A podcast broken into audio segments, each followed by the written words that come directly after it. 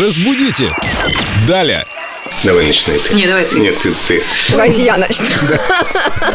А, а, кстати, как вас Да, приятно кстати, видеть, иногда нас дорогие видно. ведущие? Доброе утро. Сегодня я веду передачу сама.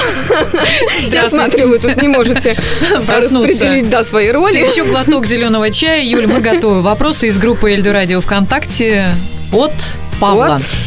А Павел спрашивает, есть слово торпеда и слово победа. Оба они существительные.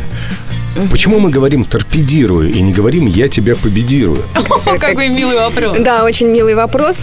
С одной стороны, в нем есть что-то такое детское, такая непосредственность. Да, вот у меня сейчас как раз ребенок начинает говорить. Словотворчеством Да, и заниматься. такое словотворчество. С другой стороны, мне кажется, что у Павла математическое какое-то или техническое образование, потому что вот прям такая логика, как... Но язык это все-таки не конструктор.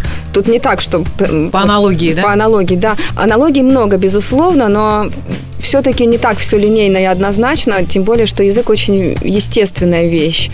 И и этим все естественные языки отличаются от аспиранта, Ну, это- где нету Да, исключений, где такое вот- лирическое отступление. Да. А насчет победирую и торпедирую. Ну, слушай, Ну- э, говорят, что языки развиваются, и, может быть, будет скоро такое слово в русском языке «я тебя победирую». Ну, если и будет, то не скоро. Я думаю, мы быстрее перейдем Главное, к слову чтобы «звонишь». не было слова победо, как и Победо. торпедо.